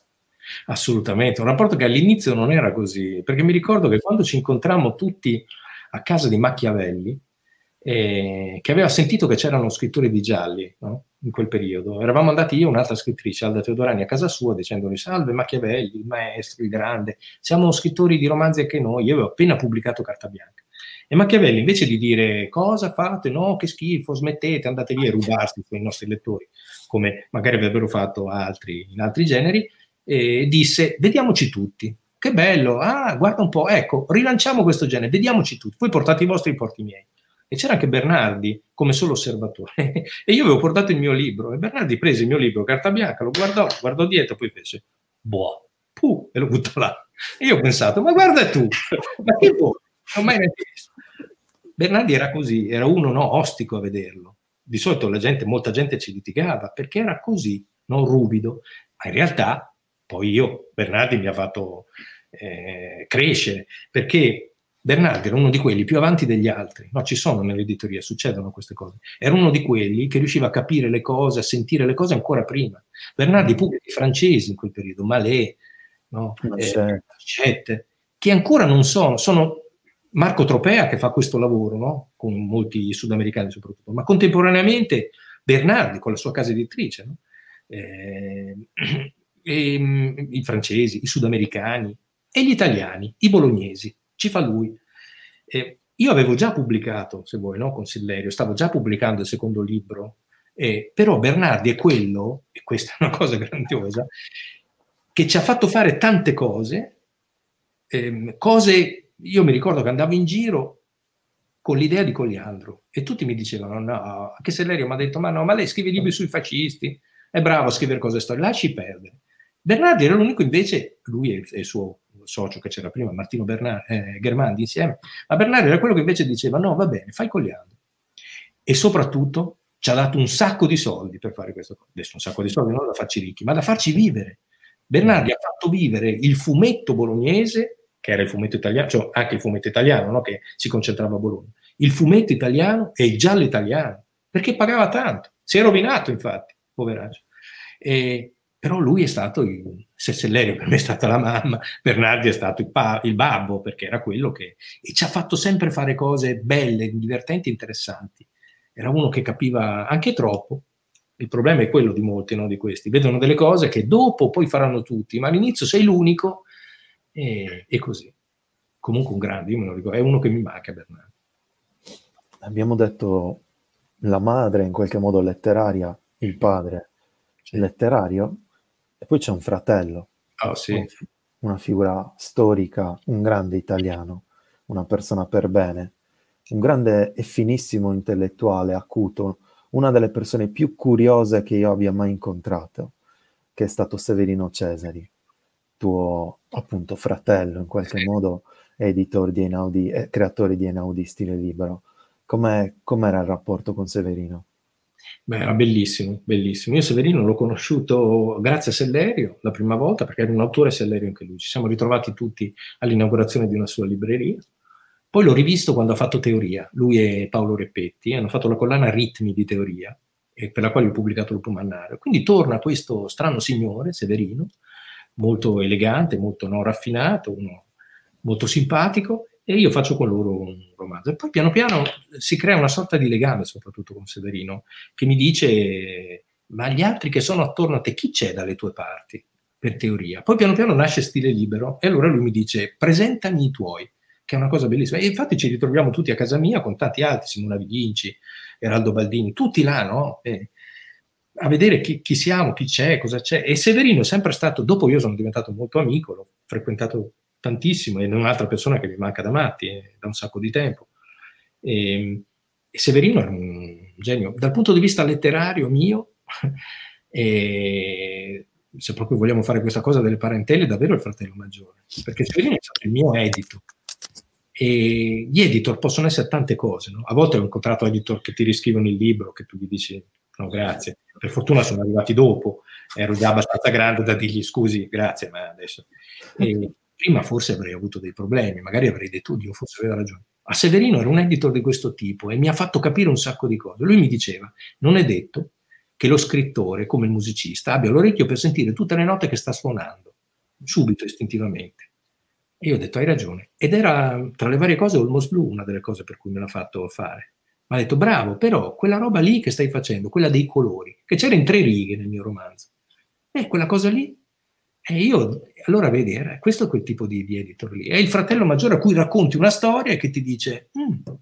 ecco, io da allora ho sempre avuto questo tipo di rapporto con Severino, eh, che era quello che gli raccontavo le storie che volevo scrivere. Mentre prima, se raccontavo una storia, poi non l'avrei scritta, mi succedeva così con mia madre, mi vedeva scrivere da ragazzino, cosa scrivi? È la storia di un uomo che, ah bello, vai avanti. No, ormai l'ho già raccontata. Con Severino era diverso. Tutte le volte scrivevo per dire, adesso guarda, ora ti chiamo e ti vedo e una volta è successo questo con eh, Un giorno dopo l'altro, che era uno dei romanzi, bellissimo, tardo, scrittura, e, e, e, mi inventavo sempre delle storie, tipo sì, ho quasi finito, mi manca solo un capitolo. Un giorno vado a consegnare quello che avevo già fatto alla casa editrice, gli dico ok, mi mancano, manca l'ultimo capitolo, adesso torno a casa e poi ve lo mando. E Severino mi ha detto cosa devi fare stasera? Io ho detto niente, era pomeriggio, no? Devi tornare a casa proprio? No, posso anche tornare un'altra volta. Allora siediti qua e scriviamo. E, e io mi sono seduto, è stata un'esperienza incredibile. Io ero seduto davanti a lui col mio computer e scrivevo. C'era Severino che leggeva le pagine e poi c'era Valentina Pattavina che era la, la redattrice, no? co-editor che le correggeva. E siamo andati, io a un certo punto scrivo, poi penso, vabbè, adesso smetteremo, no? E siamo andati avanti, mangeremo. No, non abbiamo mangiato, andremo a letto. Non siamo andati a letto, è stata una notte intera. Abbiamo finito all'ora di colazione. Verso le occhi io ho detto, ecco fatto, questa è l'ultima pagina. E Severino l'ha letta ed è andata. È stata una cosa bellissima. Era un momento, sai, proprio di, in cui vivevi lì dentro. Io ho vissuto nel romanzo e loro vivevamo tutti in quelle parole. Eh, Severino qua, eh, è un altro... La cosa che poi Severino ha dimostrato, capito, al di là di tutto quello, noi tutti abbiamo i nostri ricordi personali, ma in generale la, la forza, l'importanza di Severino è anche quel libro no, sulla cura, eh sì. fantastico, perché lui scriveva il suo, sul suo Facebook. Il suo diario, no? Il suo diario della... Gli ultimi anni in cui appunto aveva, era malato e stava morendo, e scriveva in questa specie di diario delle pagine che facevano piangere, ma soprattutto la cosa meravigliosa sono state persone nella sua condizione che hanno detto grazie, perché grazie a te oh, ho capito tante cose, mi sento diverso, mi sento meglio. È stato un, è uno da studiare, Severino. Sì, oltre, che edito, oltre che amico, un grandissimo intellettuale. È un grandissimo scrittore anche perché quelle pagine lo consiglio a tutti il libro La cura di Severino Cesari, edito da Rizzoli, è, è veramente un testo da, mh, mm, da, leggere anche per capire eh, che nel dolore, cioè al di là del dolore, comunque c'è la speranza, c'è la bellezza e non, non bisogna arrendersi mai. Nel senso la poesia la, la puoi trovare ovunque se ti impegni e se, se non ti arrendi. Ieri, eh, Carlo, parlando con, uh, con, Giancarlo De Cataldo, è uscita fuori questa cosa divertente, non so se, se te l'ha mai detto. Eh, Tiziana, la moglie, è mhm. una finissima lettrice, nel senso che ha un gusto letterario molto, molto spiccato e a noi giallisti non è che ci vede tanto bene. E dice Giancarlo che a casa loro c'erano due, bi- due biblioteche, due lib- grosse librerie, no? In una c'erano tutti i libri di Giancarlo, quindi tutti i gialli, i polizieschi, i noir, i cran. Dall'altra parte c'era la libreria barra biblioteca di Tiziana, dove c'erano tutti gli autori invece più letterari, che ne so, Sandor Marai, Javier Marias, questi autoroni, no? E lui dice, c'è stata solo una persona che è riuscita a traghettare dalla mia libreria, da quella di Giancarlo, a quella di Tiziana, eh, a creare un, un fil rouge e a far parlare queste due librerie. E quell'autore è stato Andrea Camilleri, mm-hmm. che in qualche modo ha nobilitato il genere e ha fatto sì che queste due eh, persone diverse quanto a gusti letterari potessero parlare anche per te è stato importante, avete scritto un libro insieme, ma al di là di questo io credo che sia stato importante proprio per il genere, per, sì, per noi, da una parte per noi come italiani, no? perché era una gran bella persona, un vero signore con la S maiuscola, ma anche per quelle persone che fanno il tuo mestiere, credo che sia stato importante. Assolutamente, assolutamente. Faceva proprio questa cosa qui, Camilla, ha fatto questa cosa qui per noi, ha contribuito a traghettare la, la letteratura in quel modo. Fino, ci sono state alcune figure importantissime no, mm, che hanno cambiato il modo di pensare al genere, rispetto al genere, da parte dei lettori, non tanto degli scrittori, perché noi facevamo no, le nostre cose, eccetera. Però mh, mm, sono quelle persone che hanno fatto in modo che prima avevi dei lettori che dicevano, ah no, guardi, io non leggo gialli. Hai voglia di fargli le domande tipo, mi dice qual è l'ultimo libro che ha letto, quello è l'ultimo film che ha visto? Blade Runner. Va bene non è un giallo, ok, cioè, oppure che cosa e ti dicono dei libri. Ecco, molte volte quando gli chiedevi, va bene, lei non, lebbre, non legge gialli, qual è l'ultimo libro che ha letto? Per un certo po' di tempo ti dicevano il nome della rosa e tu dicevi, eh, ah, ma non è mica un giallo, no? Beh, l'ha scritto Umberto Eco. Ecco, Camilleri ha fatto anche questa cosa, no? Io non leggo gialli, però Camilleri sì. Poi dopo un po', magari, eh, capito, cominci, perché Camilleri ovviamente, parliamo di, di, un, di uno dei più grandi scrittori della letteratura italiana dell'ultimo secolo, se per me, capito, letteratura italiana, bravissimo a raccontare romanzi polizieschi, bravissimo a creare personaggi come Montalbano, ma allo stesso tempo a raccontarti un pezzo di letteratura con un linguaggio inventato da lui. Fantastico. E io mi ricordo, perché poi le persone, come dire, riescono a fare eh, il ponte in questo modo, non solo per come scrivono, per quello che sono, ma anche per come riescono a creare un giro, per come sono loro. Perché Camilleri, io me lo ricordo così la prima volta che l'ho conosciuto, eravamo ad un, credo a Mantova, con Machiavelli, probabilmente altri, altri scrittori, Foyce, c'era Marcello Foyce, eravamo lì a questo tavolino eh, per una cosa sul giallo e arriva Camilleri, che era già Camilleri, cominciava già ad essere Camilleri. Essere Camilleri significava essere nei primi sei posti della classifica no? tutte le settimane e la classifica aveva solo sei posti, quella di Repubblica di Onore tu leggevi e dicevi ta ta ta ta ta, ok, esce un nuovo libro di Camilleri, allora, eh, diventa il sesto, vabbè. Quindi arriva Camilleri che per notorietà, capito, per successo, anche per età, è un signorone, arriva lui e ci dice buonasera, sono un nuovo scrittore, perché pubblicava, non, noi pubblicavamo da prima, ma che Machiavelli da molto prima, ma chi è da prima? Non è vero, Camilleri già scriveva anche prima, però insomma in quel momento lì. Allora io ho detto, eccolo qua, questo è un grande, nuovo scrittore, dovremmo inchinarci. Ma è vendita, capito? Perché, perché sei Camilleri. Però quando uno è così, è un'altra cosa. Camilleri era questa cosa meravigliosa qui, è stato importantissimo naturalmente, è uscito da Sellerio infatti, no? faceva quelle cose lì, ha scritto per tante case editrici, però lì leggere Camilleri era non leggo gialli, che ci ha aiutato perché a un certo punto ha fatto capire alla gente che dire non leggo gialli era una sciocchezza. Magari devi dire non leggo brutti libri, oppure ci sono certe cose che magari molto di genere non mi interessano. Leggo libri belli e Camilleri ti diceva sì, sono anche gialli, quindi è un altro grande. Hai citato un sacco di grandi meravigliosi. Sì, ma infatti guarda, noi italiani abbiamo un po' questo vizio di, di, vedere sempre il marcio, perché effettivamente il marcio, no, ci, come dicevi prima, apriamo il giornale, inchieste, persone arrestate o da arrestare e così via. Però effettivamente ci, sono, ci dimentichiamo che esistono e sono esistite tante grandi persone che hanno fatto davvero la storia, no? In questo sì. caso hanno fatto la storia della letteratura degli ultimi 50 anni, in qualche modo.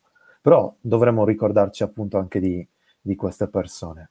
Senti Carlo, sei stato super generoso. Io ho un'ultima domanda, perché qua i commenti continuano, continuano ad arrivare. Um, prima abbiamo detto 30 anni di carriera, no? Tantissimi premi, premio Cerbanenko nel 96, giovanissimo, con Via delle Ocche, avevi forse 35 anni. Sì. Um, premio Alberto Tedeschi per il Giallo Mondadori, um, premio Flaiano, eh, il premio Franco Fedeli, che peraltro è dato da una giuria di, di poliziotti, no? per il poliziotto o poliziotta che più eh, s'attaglia al loro modo reale di vedere come si comporta un poliziotto. Poi TV, film, successi, La Porta Rossa, tra l'altro mi hanno chiesto anche di chiederti quando uscirà la nuova stagione. Um, però in tutti questi anni, qual è il ricordo più bello che hai di, di, di, tutta questa splendida avventura che per te è stata la narrazione sotto tante forme? Quello che, che dici, cavolo, di questa cosa sono veramente soddisfatto? Ne no, valsa davvero la pena? È una domanda difficile perché ce ne ho tante, voglio dire, di momenti così. Perché è vero, ehm, questa cosa dei premi è relativa, secondo me, capito? Perché ci sono dei premi, per esempio, che a noi non ci danno, a noi intendo dire noi scrittori di gialli. E poi ci sono premi invece che ci sono dei premi che sono particolarmente graditi, come tu hai detto, il premio Fedeli, dove ho visto anche te, ricordo a Bologna, sì, sì. Franco Fedeli, la, um, Camilleri diceva che era il premio più bello che avesse mai avuto, perché oh. viene dato da persone che se ne intendono, poliziotti e scrittori, quindi voglio dire, eh, scrittori, lettori, insomma. E io ho rubato dei premi, proprio rubato, ma basta, perché me li hanno dati per esempio per il giornalismo investigativo, per il mio programma. Noi non siamo mai stati programma investigativo, noi siamo un programma di storie, solo che raccontiamo cose che la gente non sa e quindi sembra che le abbiamo scoperte.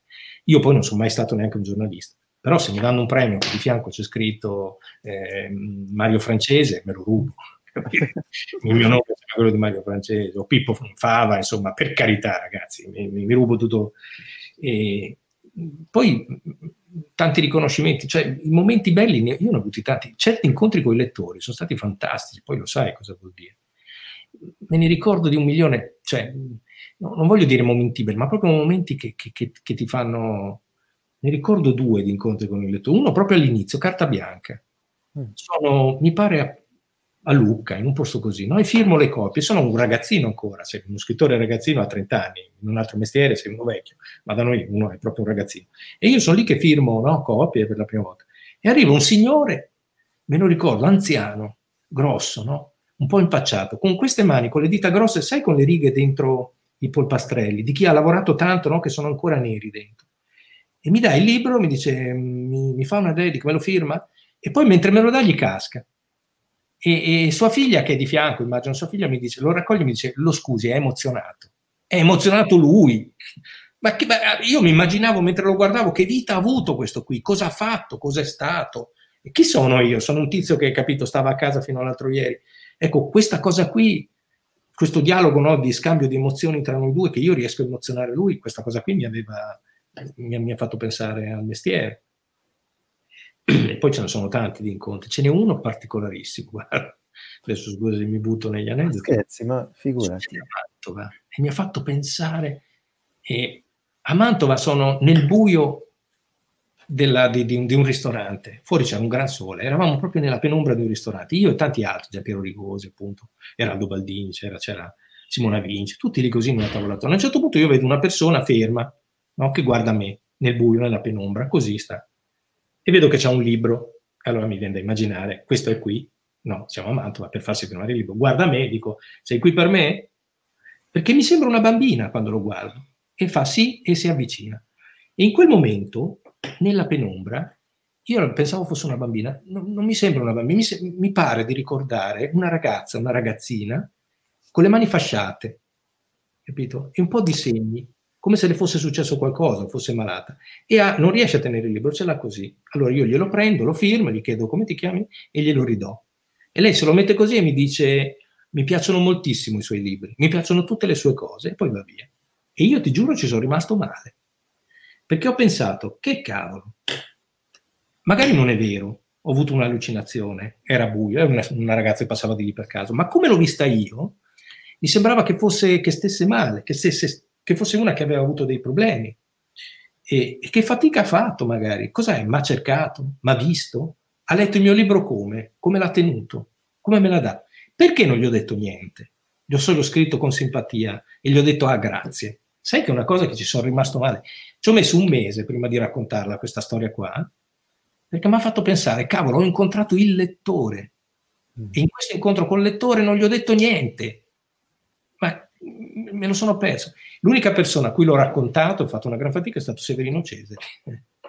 È la prima volta che ho detto, guarda, ti devo dire una cosa che mi è successa, e noi siamo messi a parlare su, a, a, riflettere sul rapporto che c'è. Poi sto parlando con uno scrittore, sai cosa vuol dire? Sì, sì, certo. Tra noi e chi ti legge. Anche la responsabilità, Carlo, no? La responsabilità, tante cose, capito? E esiste un, che non è solo ti ho letto e basta, cioè, ci sono a volte scattano, ecco, quando scattano quelle scintille, lì allora è bello, bellissimo. Secondo me quelli sono i momenti più belli. Però sì. sono tanti, sono tanti, vero? Perché sì. poi 30 anni di carriera, ogni, io credo, sai, ogni presentazione, ogni, ogni scrittore, o, eh, scusami, ogni lettore, ogni lettrice che incontri ti dà un qualcosa, ti dona un qualcosa, quindi immagino davvero che le soddisfazioni e gli incontri siano tantissimi. Anche, scusa se ti rubo un secondo, fisicamente, fisicamente non voglio dire chissà cosa, ma intendo questo, una volta io sono a presentare un libro ad Arezzo, quindi fuori, no? da, dalla mia, insomma, sono ad Arezzo, in un'altra città, e a un certo punto una lettrice si alza, anzi uno si alza e mi dice cosa sta scrivendo adesso? E io dico ancora non lo so, però sto studiando il periodo coloniale nostro e la battaglia di Aldo. Si alza una e mi dice oh, ma guarda un po', fa, e io sono asmarina, sono nata da, eh, italiana, però nata ad Asmara, e sai che ho pensato tanto tempo a questo, quel pensiero lì, a quel periodo lì e vorrei fare degli studi. E mi dice, se trovo qualcosa te lo posso mandare? Io dico sì, certo. Ora, questa era bibliotecaria all'Università di Bologna. Tutte le volte che facevo una presentazione a Bologna, per un tot di anni, arrivava con un sacchetto e mi diceva, io guarda, scusami, eh, invado la, la, privacy dello scrittore, cacciami via se vuoi, però avrei raccolto questo. Io tutte le volte dicevo, grazie. Quando ho cominciato a scrivere sul serio, ho aperto quei pacchetti, c'era il mondo. Mi ha portato una cartina di Massawa nel, nel 1894, capito? Che era proprio il periodo. C'era era scritto, ora. lei aveva scritto dove stavano i carabinieri a perquisire le persone. Allora lì, dopo l'ho conosciuta, questa, questa ragazza meravigliosa, ecco, a volte hai fortuna anche negli incontri. Carlo, Carlo, ti rubo un altro ricordo, perdonami se, ti, se, sto abusando del tuo tempo, però come dicono i nostri amici, io non ti sto leggendo tutti i commenti, però dicono davvero che non, non smetterebbero mai di ascoltarti. Qual è stata invece la prima volta? Quando è stato il momento in cui tu immagino anche bambino, ragazzino, non so, hai capito eh, qual era il tuo superpotere? Cioè l'utilizzo della parola, l'utilizzo del raccontare storia.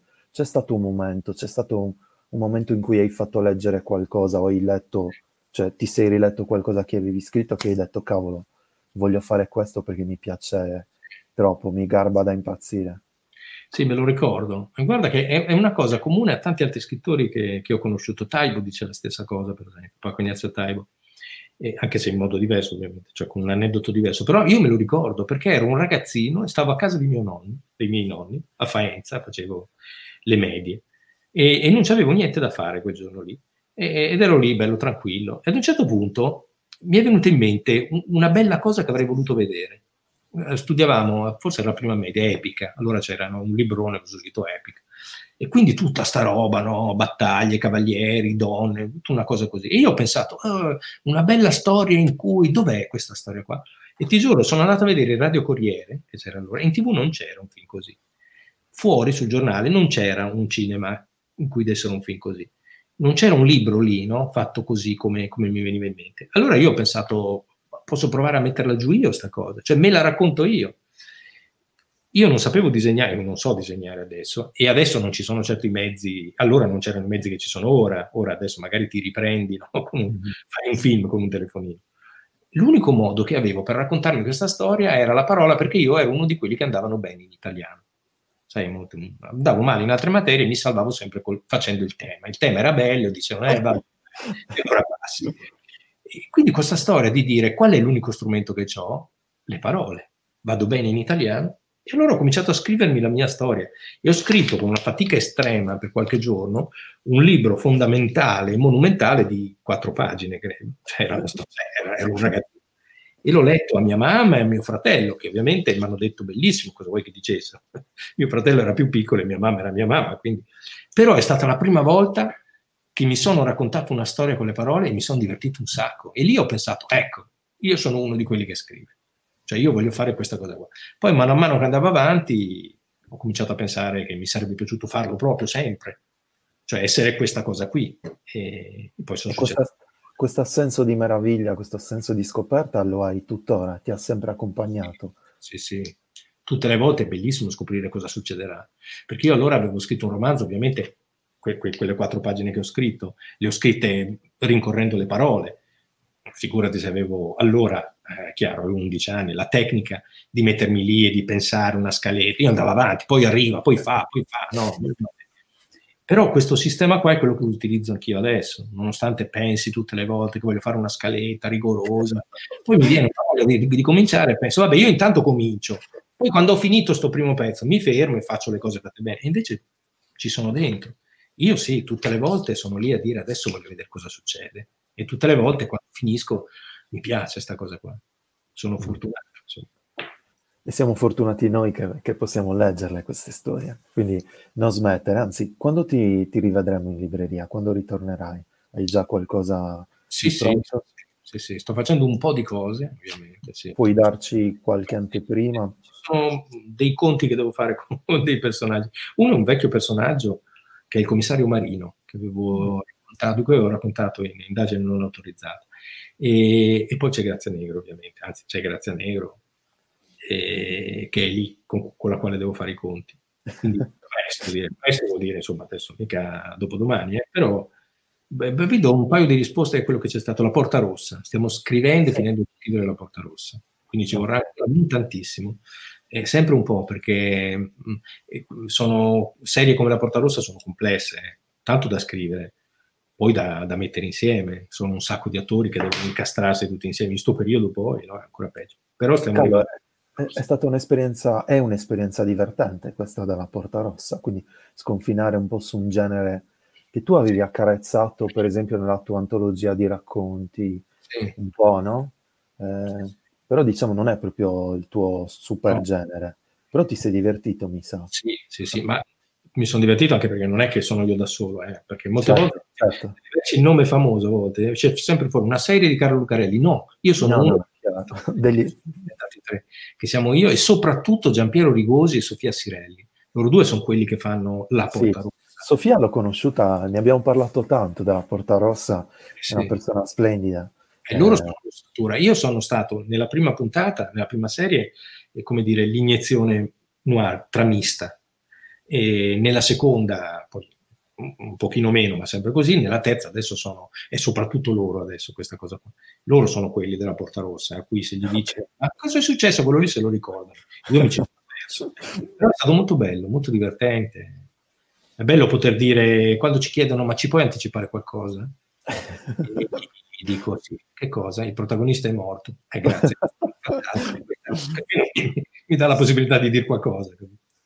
Ascolta, l'ultimissima, giuro, l'ultimissima, dato che stiamo parlando di fiction, ehm, hai visto come sta cambiando un po' anche il palinsesto Rai, per esempio, no?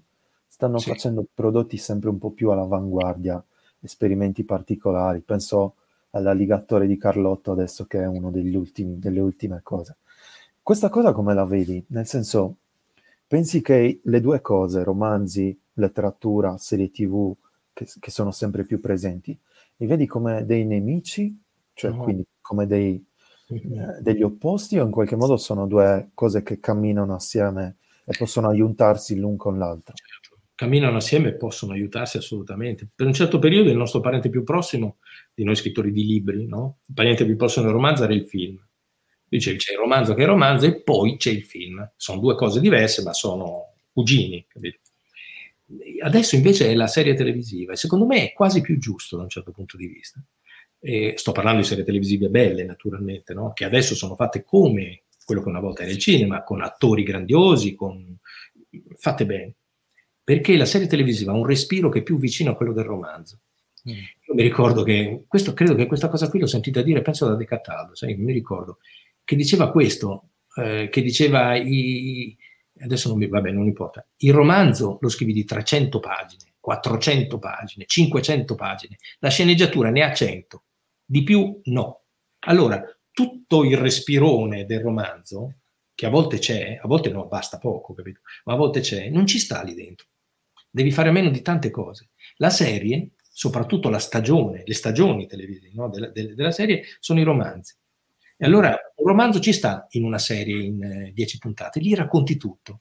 Poi magari hai un secondo romanzo con lo stesso protagonista, metti De Luca, da cui hanno fatto un, una cosa di questo genere, e quella è la seconda stagione, e così via. Noi scriviamo così molte volte, no? personaggi che tornano, quel personaggio che nel primo romanzo c'era, nel secondo no, nel terzo dici, ma sai che bello che lui ritorna con quello lì, che gli fa fare queste cose qua in quel posto lì. Questa è la serie televisiva, le stagioni. Certo, parliamo di, di prodotti di alto livello, non di quelle cose fatte. E una volta alla televisione mancava il coraggio di fare una cosa di questo genere. Allora, una volta era il cinema che prendeva un cattivo personaggio, brutto, sporco e cattivo, e lo metteva in scena.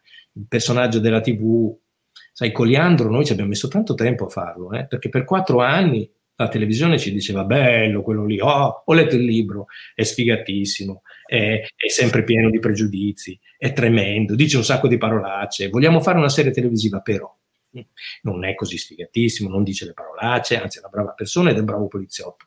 E mi veniva, e tutte le volte noi, io rispondevo, io gli altri, noi dicevamo, comprate un altro libro, ma, o se no, non comprate nessun libro, risparmiate i soldi, dateci un incarico nuovo, facciamo un altro personaggio. In quattro anni siamo riusciti, no? E allora una volta c'era meno coraggio. Adesso la TV ha il coraggio di fare le cose anche più spietate. La TV italiana ancora ci deve arrivare, eh, diciamo, siamo ancora un pochino indietro rispetto a tante cose viste, però, però è, quella è la strada, capito? Ecco, allora sì, no, possiamo rubare da una parte e dall'altra. Noi rubiamo dalle serie televisive quando scriviamo molte volte. Certo. Splendido. Carlo, guarda, non ho veramente parole. Sei stato molto generoso, è stato un incontro incredibile tutti, tutte le amiche e gli amici che ci hanno seguito, ci stanno seguendo, continuano a scrivere. Eh, io ti ringrazio davvero. Grazie. Ricordo ai nostri amici che potete acquistare appunto l'inverno più nero, cioè scorrerà nei commenti il link dove lo potete acquistare. Eh, comprandolo dalla libreria Ubic di Olbia non dovrete pagare le, le spese di spedizione, vi arriverà a casa eh, gratuitamente, inteso senza spese, proprio in virtù di questa bella presentazione. Pina Piras scrive che è incantata. Eh, Elvio Max un, chiede di consigliarle una serie TV. Te ne consiglio una io, Elvio, che mi consigliò tanto tempo fa eh, Carlo, che era, parlo di diversi anni fa, forse te la ricordi Carlo, Damages, quella sì. degli avvocati con Glenn Close, ti ricordi? La prima sì. stagione era molto molto bella. Certo. Andrea Camerana scrive grazie, eh, saluto Nadia, saluto Angela, Adriana ti scrive grazie per questo incontro incredibilmente interessante, tantissimi commenti, insomma c'è tanto affetto per te Carlo, tanta voglia di ritrovarti in libreria. Io ti ringrazio ancora per essere stato qui con noi a Tinte Fosche, do appuntamento ai nostri amici domani, avremo Francesco Abate alle 18, alle 19.30 Maurizio De Giovanni che parlerà del suo nuovo romanzo. Ma per ora davvero un, abla- un applauso virtuale a Carlo per, per, la bellissima serata che ci ha regalato. Eh. Carlo, spero di rivederti presto dal vivo, abbracciarti e magari fare queste chiacchiere in una bella libreria che è il nostro habitat, habitat naturale. No? Ti ringrazio molto, mi sono divertito, avrei parlato, insomma, mi sono fatto prendere. Grazie a voi tutti. Davvero. Grazie di cuore, davvero. Buona serata, Carlo, in bocca al lupo per tutto. Grazie, ciao.